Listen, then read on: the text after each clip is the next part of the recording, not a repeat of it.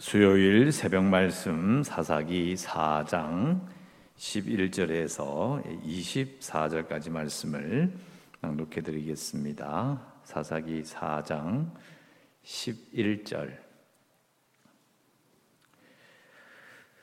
모세의 장인 호보의 자손 중 겐 사람 헤벨이 자기 족속을 떠나 게데스에 가까운 사하나님 상수리 나무 곁에 이르러 장막을 쳤더라. 아비놈의 아들 바락이 다볼산에 오른 것을 사람들이 시스라에게 알림해 시스라가 모든 병거 곧 철병거 900대와 자기와 함께 있는 모든 백성을 하루셋 학보임에서부터 기손강으로 모은지라. 두보라가 바라기에 이르되 일어나라 이는 여호와께서 시스라를 내 손에 넘겨주신 날이라 여호와께서 너의 앞서 나가지 아니하시느냐 하는지라. 이에 바라기 만 명을 거느리고 다볼산에서 내려가니 여호와께서 바락 앞에서 시스라와 그의 모든 병거와 그의 온 군대를 칼날로 혼란에 빠지게 하심에 시스라가 병거에서 내려 걸어서 도망한지라. 바락이 그의 병거들과 군대를 추격하여 하루 셋 학고임에 이르니 시스라의 온 군대가 다 칼에 엎드러졌고 한 사람도 남은 자가 없었더라 시스라가 걸어서 도망하여 겐 사람 헤벨의 아내 야엘의 장막에 이르렀으니 이는 하솔 왕 야빈과 겐 사람 헤벨의 집 사이에는 화평이 있음이라. 야엘이 나가 시스라를 영접하며 그에게 말하되 나의 주여 들어오소서. 내기로 들어오시고 두려워하지 마소서 하매 그, 그가 그 장막에 들어가니 야엘이 이불로 그를 덮으니라. 시스라가 그에게 말하되 청하노니 내게 물을 조금 마시게 하라. 내가 목이 마르다 하매 우유 부대를 열어 그에게 마시게 하고 그를 덮으니 그가 또 이르되 장막문에 섰다가 만일 사람이 와서 내게 묻기를 여기 어떤 사람이 있느냐 하거든 너는 없다 하라 하고 그가 깊이 잠드니 안에 야일이 장막 말뚝을 가지고 손에 방망이를 들고 그에게로 가만히 가서 말뚝을 그의 관자놀이에 박음에 말뚝이 꿰뚫고 땅에 박히니 그가 기절하여 죽으니라 바르기 시스라를 추격할 때에 야일이 나가서 그를 맞아 그에게 이르되 오라 내가 찾는 그 사람을 내가 내게 보이리라 하매 바락이 그에게 들어가 보니 시스라가 엎드러져서 죽었고 말뚝이 그의 관자놀이에 박혔더라 이와 같이 이날에 하나님이 가나 왕 안 왕 야빈을 이스라엘 자손 앞에서 굴복하게 하신지라 이스라엘 자손의 손이 가나안 왕 야빈을 점점 더 눌러서 마침내 가나안 왕 야빈을 진멸하였다. 있더라. 아멘. 네, 오늘 계속해서 이제 더보로와 바락의 전쟁이 어, 계속됩니다. 우리 어제 읽었던 10절 말씀에 보면 바락이 스불론과 납달리를 게데스로 부르고 만 명이 그를 따라 올라가고 드보라도 그와 함께 올라갔다라고 되어 있습니다. 그러니까 다볼 산에 올라가서 이제 모여 있는 거예요. 모여 있는 건데 오늘 읽은 11절 말씀에 보면 갑자기 모세의 장인 호밥의 자손 중 겐 사람 헤벨이 자기의 족을 떠나 게데스에 가까운 사하나님 상수리 나무 곁에 장막을 쳤다라는 내용이 기록이 되어 있어요. 전쟁에 대한 부분들이 계속 기록되어 되는데 갑자기 사람의 이름이 등장하고 어디 어디에 살더라라는 주소지가 기록이 되는 거죠. 이유는 어, 뒤에 나오는 이제 시스라를 죽이게 되는 그 장면에 여기에서 죽게 되기 때문입니다. 그리고 앞에 바락이 어, 출정을 해야 되는데 두려워서 더불어보고 같이 가자는 그 장면에서 어, 바락의 믿음 없음, 그 순종하지 않음을 통하여서 말하기를 어, 이번 전쟁에는 바락이 네가 얻을 영감이 없을 것이다. 여자가 어, 이제 그 영광을 얻을 것을 말하게 되는 장면과 연결이 어, 되게 되어 있습니다. 11절에 어, 보는 이 게데스에 가까운 사하나님 상수리 나무 이러면 우리는 그게 살질 않으니까 이게 금방 진명이 안 들어오는데요. 이집트 아, 이스라엘 사람들이고 지도를 펴놓고 이렇게 보면 대부분 다 산지입니다. 대부분 상당히 높은 산지예요. 그런데 남북으로 평지가 있어요. 남북으로 쭉 평지가 있는데 그 평지는 대부분 북쪽에 있는 갈릴리 호수와 밑에 있는 사이 쪽으로 흐르는 요단강 그 부분이 평지예요. 그러니까 여러분 보실 때 이 갈릴리 호수가 있고 저 밑에 이제 사이가 있으면 남북으로 정남 정북으로 이렇게 쭉 강이 흐르는데 거기에서 가나안 땅으로 조금만 들어가면 바로 산지인 거예요. 그러니까 어떻게 되느냐? 동쪽에서 서, 서 쪽에서 동쪽으로 쭉 들어오다가 쪽에 있는 가난 그 갈릴리 호수 쪽으로 딱 꺾으면 바로 위쪽으로 산과 강이 바로 인접해 있는 좁은 길이 있어요. 쭉 올라갑니다. 그 갈릴리 호수 바로 시작하는 곳 측면에 있는 게 바로 여기 나오는 어, 사하나님 상수리 나무라는 곳이에요. 그 이유는 왜 이걸 제가 설명하느냐면 여러분 보실 때 하로셋 학고임이라고 하는 여기 시스라가 자기 고향이 동쪽, 서쪽 끝에 있어요. 그런데 이 기성강 전체를 다 자기가 철병 900대를 가지고 왔다 갔다 하면서 남북을 잘라 먹었다고요. 확 잘라 가지고 아래 위로 못 다니게 완전히 막아버리거든요.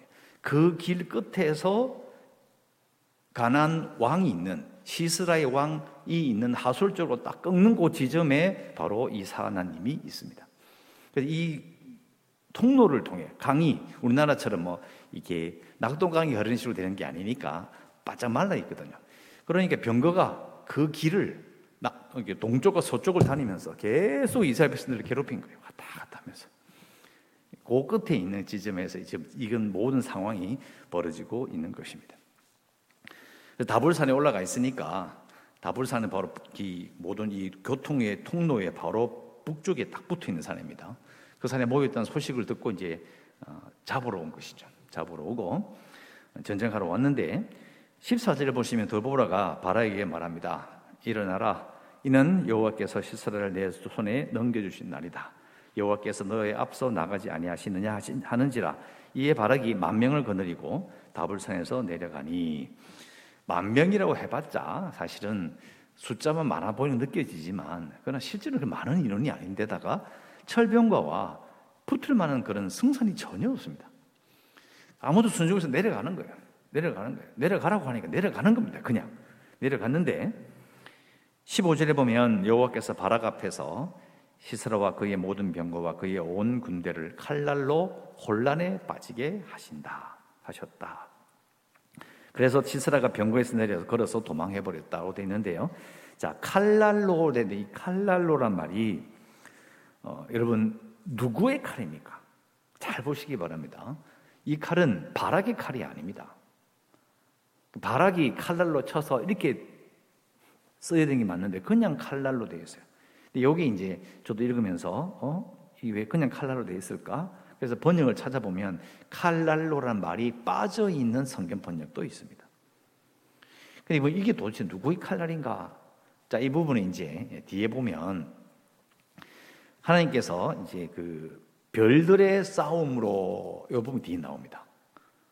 그러니까 별들이 왜 싸워서 시스라를 폐해했느냐 이렇게 표현했을까? 고대 문헌에는 이 비가 왜 오느냐면 갑자기 폭우가 쏟아질 때에 별이 별들끼리 싸웠다라고 생각합니다. 그 당시 사람들 그렇게 생각했어요. 우리 같으면 뭐 북두칠성이 넘어가고 뭐 이런 식으로 하늘에서 별들끼리 싸우면 비가 오지 않는 계절에 갑자기 폭우가 내릴 때 별들끼리 싸워서 그래 이렇게 생각했다는 거죠. 그래서 추정하기로 여기 나오는 어, 병거와 먼 군대가 하나님의 쓰신 그 칼날로 아니면 별들의 싸움을 말미암아 폭우가 내려서 혼란에 빠졌다는 것이 정설입니다. 이게 이제 딱 그림이 맞아요. 왜냐하면 서쪽에서 동쪽으로 뻗어 있는 기송강, 기송강을 끝까지 동쪽 끝까지 가면은 요단강이 나오고 요단강에서 딱 끝까 올라가면 이제 여기 나오는 어, 사하나님과 그 위에가 하솔이 있어요. 그러니까 이렇게 올라가는데 그 꺾는 지점에서 얼마 안 되는 곳에 다볼산이 있어요. 그러니까 서쪽에서 하루셋 학구임에서 700, 900대의 철병을 들고 확 몰고 왕 몰려온 거죠.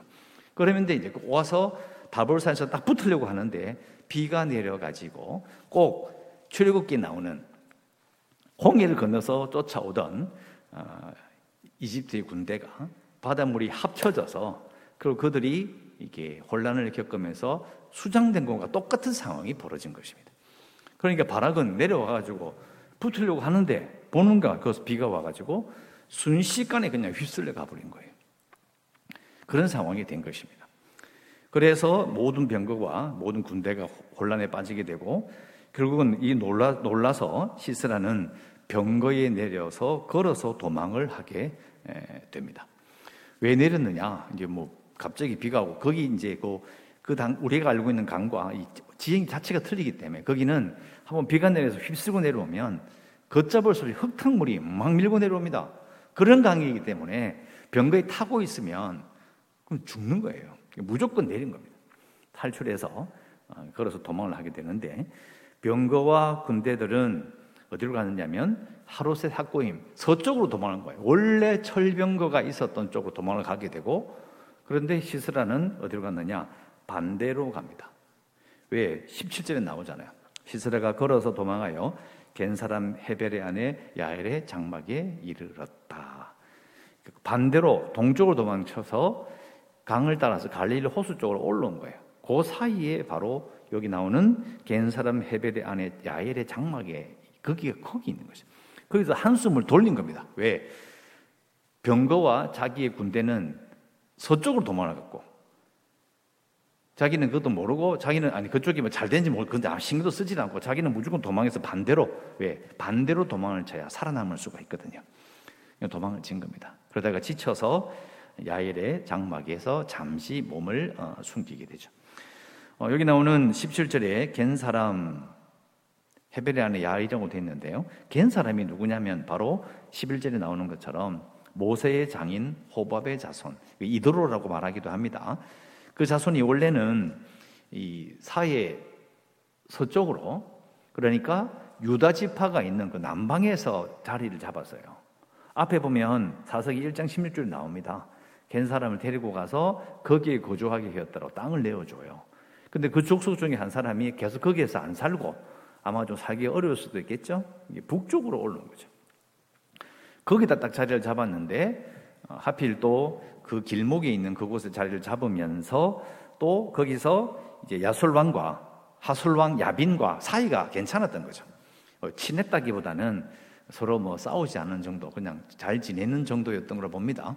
그래서 그제 딱 잡았는데 그 자리에 사는 것 자체가 바로 시스라를 죽이게 되는 하나님의 섭리로 어, 연결이 되는 것입니다. 어, 뒤에 보면 뭐 이렇게 우유를 먹게 된 장면도 나오고 예, 또 그 야일이 장막에 들어가라고 이야기하니까 19절에 어, 어, 시스라가 그에게 때 청하노니 내게 물을 좀 마시게 하라. 한국말은 한국말은 이게 청하노니 돼 있지만은 그러나 뭐 이렇게 어, 뭐 물좀 더 뭐 누워서 내가 없게 하라 이런 말투가 실제적으로는 종부리듯이 이야기를 합니다. 쫓겨나서 도망가는 처지에 자기 왕이 있는 어, 하수리는 야빈 쪽으로 다 오니까 방심하게 되고 안전하다 느끼게 돼서 이제 우유를 마시고 잠에 들게 되는 거예요. 그냥 읽으면 우유 먹고 지금 전쟁 중인데 잠이 든다는 게 이해가 안 가죠. 근데 이것은 그만큼 이제 자기는 이제 그 사지를 벗어났기 때문에 괜찮다는 생각을 했을 수도 있습니다. 잠이 들어요. 그러면서 야일이 21절에 보면 깊이 잠드니 헤벨의 아내 야일이 장막 말뚝을 가지고 손에 방망이를 들고 가서 말뚝을 그의 관자놀이에 박아서 죽였다. 관자놀이는 여기입니다. 눈과 귀 사이에 여기 뽕뻑 들어간 곳이죠. 이것을 뭐 설명하면 우리나라가 쓰는 이 옛날에 썼던 그 망건 있죠, 그죠? 상투를 털기 위한 그 망건의 요 끝에 딱 걸리는 부분입니다. 요 부분에 이제 우리가 한자 말로 간자놀이라고 하는 거고요. 거기다 대고 이제 말뚝을 딱 박아버려요. 이것도 어, 그냥 죽였구나 싶은데 잘 보면 장막 말뚝과 이 방망이는요, 여자들이 이렇게 장막을 옮기거나 이럴 때에 여자들이 쓰는 물건이에요. 평상시에 자기들이 익숙하게 쓰는 그런 가재 도구라고 봅니다. 그냥 장막을, 장막이 박아 놓으면 시간 지나면 어떻게 돼요? 뽑히기도 하고 흔들거리잖아요. 그럼 다시 또 땡겨가지고 말뚝 박아놓고 거기다가 방망이로 고정시키는 거예요. 평상시에 쓰는 물건. 그러니까 지금으로 치면 평상 집에서 쓰는 그냥 칼, 아니면 설거지 도구, 아니면 뭐 도마 이런 식의 가재 도구에 불과하다는 겁니다. 그 도구로 그 싯을 섯을 펄냈던 대단한 군대 장관을 죽이게 되는 겁니다. 예, 결국 이걸 왜 이렇게 자세하게 사사기는 기록하느냐? 하나님의 손에 전쟁이 달려 있다는 거예요. 한마디로 이겁니다.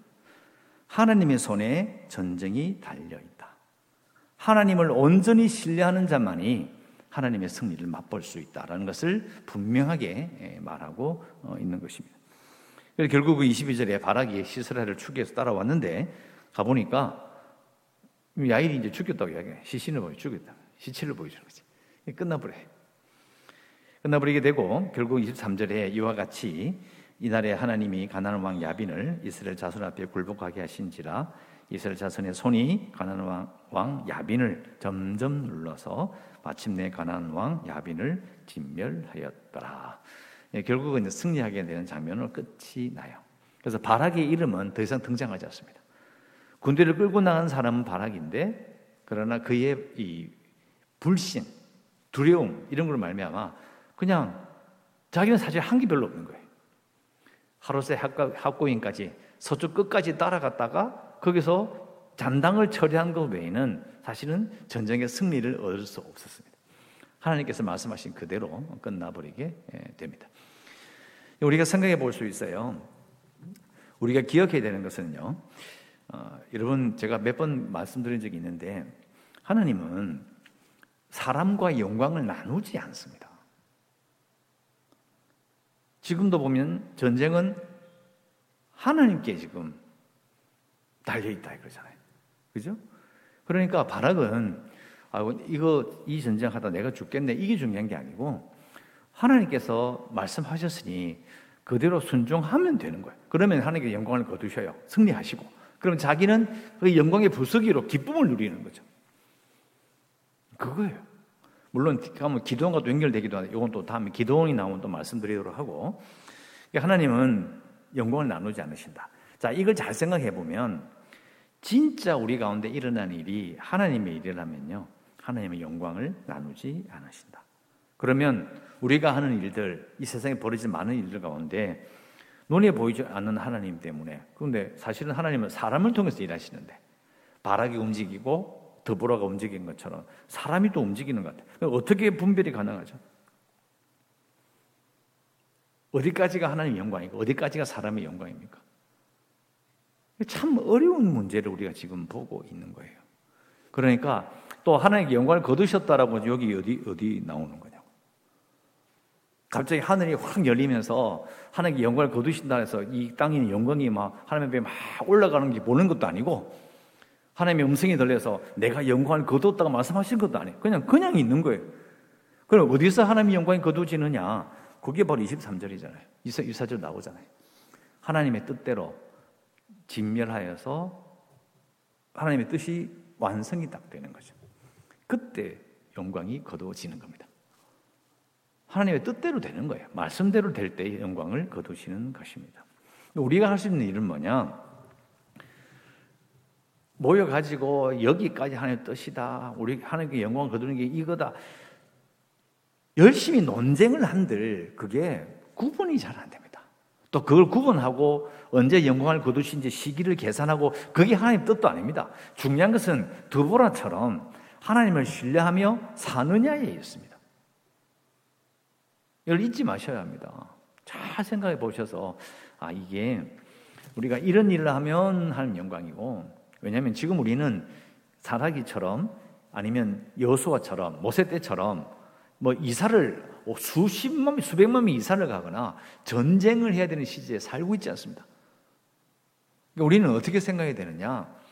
어떤 일을 해야만이 하나님의 일을 하고 있다라고 생각하면 안 되고 한 사람 한 사람이 오늘 진멸하여 원래 이스라엘 백성들에게 하셨던 그 하나님의 뜻이 이루어지는 그 순간이 영광을 거두신 순간이라면 우리는 지금 각자 한 사람 한 사람의 삶 속에서 하나님이 원하시는 거룩한 삶과 그리고 내 이웃을 내 몸과 같이 사랑하며 사는 그 삶을 신뢰하며 사는 것입니다.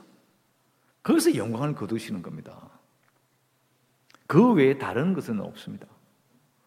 자, 이 부분은 또 뒤 기도원과 연결되기 때문에 또 말씀을 또, 또 드리도록 하고요. 새벽이니까 여기까지만 하겠습니다.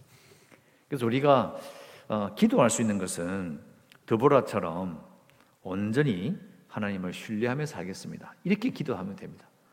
두보라처럼 두보라도 다 계산이 나오잖아요. 철병거 900대 인간적 계산 끝난 겁니다. 이길 수 없는 전쟁입니다. 근데 하나님께서 세우시고 가라는 거예요. 그냥 가는 거죠. 우리도 마찬가지. 아 내가 기도한다고 내가 뭐 특별히 뭐 가진 것도 없는데 나이도 들었는데 뭘 할 수 있겠나? 아무도 못 하겠네. 이런 생각을 하는 것이 아니라 하나님을 신뢰하고 하나님께서 원하시는 뜻대로 하루하루 충실하게 사는 겁니다. 그게 답니다. 더 이상 우리에게 더 많은 걸 요구하지 않으셨고 그 외에는 하나님이 다 일하신 거죠. 그래서 하나님께서 다 영광을 거두시는 겁니다. 그런 면에서 하나님은 영광을 우리와 나누지 않습니다. 우리는 그 영광이 부스러기를 먹고 사는 사람들이요. 그래서 기도하기는 두브라처럼 하나님을 온전히 신뢰하며 살겠습니다라고 우리는 기도해야 합니다. 이렇게 기도하시고 계속해서 어, 우리 교회를 위해서 또 세계발을 위해서도 그리고 코로나19 극복을 위해서 어, 지금 하여튼 온 세계가 여전히 고통당하고 있으니까 위해서 기도해 주시고요. 연약한 성도들과 주례교 아이들과 어, 그리고 선교지를 위해서도 기도하시고 오늘도 하나님의 은혜 가운데 살아가시기를 주의 이름으로 축원합니다. 기도하겠습니다. 주님 감사합니다. 오늘도 기도하고도 하루를 시작합니다. 도브라와 바락을 통해서 영광을 거두시는 하나님의 모습을 읽어보았습니다. 진짜 하나님의 일이라면 하나님은 영광을 나누지 않으심을 기억하며 우리가 할 수 있는 것은 결국 더보라처럼 하나님을 온전히 신뢰하며 사는 것 외에는 없습니다.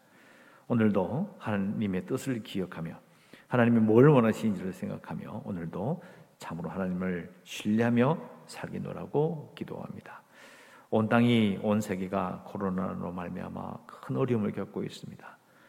나아질 것 같지 않고 어찌할 수 없는 이 상황에서 이것을 해결해 주실 이는 하나님밖에 없음을 다시 한번 고백하고 하나님 이 땅을 이 세상을 깨끗하게 해 주시기를 간절히 소원합니다.